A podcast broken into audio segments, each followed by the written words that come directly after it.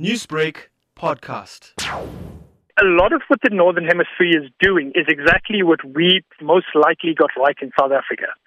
Is there was a lot of pushback from the from the economy and the commerce side of saying shutting down pubs, shutting down alcohol, shutting down uh, social gatherings was a problem. But now, when you look in retrospect in, and in stark contrast to to what is called the developed world, you start to see the results. Europe and the Northern Hemisphere, they were able to bring infections to a more of a controlled approach, specifically the likes of Italy, Britain, even France. And they were able to, you know, return to a bit of a cautious normal and then they had the second wave. So, having said that, they must have done something right initially, but was it ever going to be enough? That is the challenge when it comes to COVID circumstance, is people get apathetic at some point where they say, well, it hasn't affected me, it probably won't, and if I'm going to get it, I will. Not to the extent that they realize it will. So I have a lot of my colleagues, for example, in London, who say masks are regular, but not everyone wears them. It's not as as, as controlled and regulated as it is, is in South Africa which means the transmission is a lot easier. The latest data out of the WHO and a range of authorities are saying the virus is significantly airborne in, in high concentration environments. So it is a risk. And I think simply people have now let their guard down, which has become the problem. So it poses a you know learning curve then for South Africa because South Africa has managed to make great inroads with regards to its infection rates. It's down from about you know thirteen thousand a day about a month ago, a month and a half ago, to about you know 600, 700 now on currently alert level one of lockdown. What can South Africa learn from this that there could be a second wave?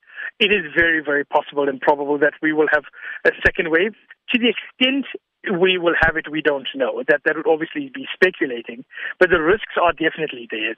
It, it, based on the experience of the U.S., uh, Europe, and, and India, and everywhere else in the world, the risks are very high that we can have a second significant transmission because people just go back to, to their normal lives, if you can call it. This weekend case in point is a lot of people are traveling, the highways are busy. You're telling people not to do it. You're doing it yourselves. And the sad thing is the people you're visiting in Durban are the elders. They're your family, the older, they're your parents.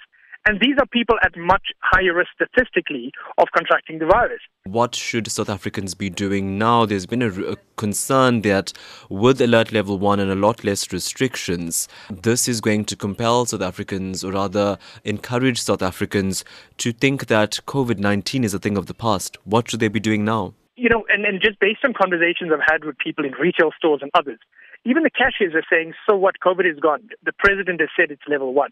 So the lay people in our community are of the belief that the level of infection is directly linked to the, the, the lockdown level, which is very, very untrue. The infection rate may be low, but the risks have not changed. So my personal advice is treat it with exactly the same caution that we were doing at level five. I, in my, in my, in my professional and personal environment, even at my house, Guests are not allowed in, you know, unnecessarily so. But if they are allowed in, masks are compulsory, sanitization is compulsory, and so is social distancing, whether it's family or friends. Newsbreak, Lotus FM, powered by SABC News.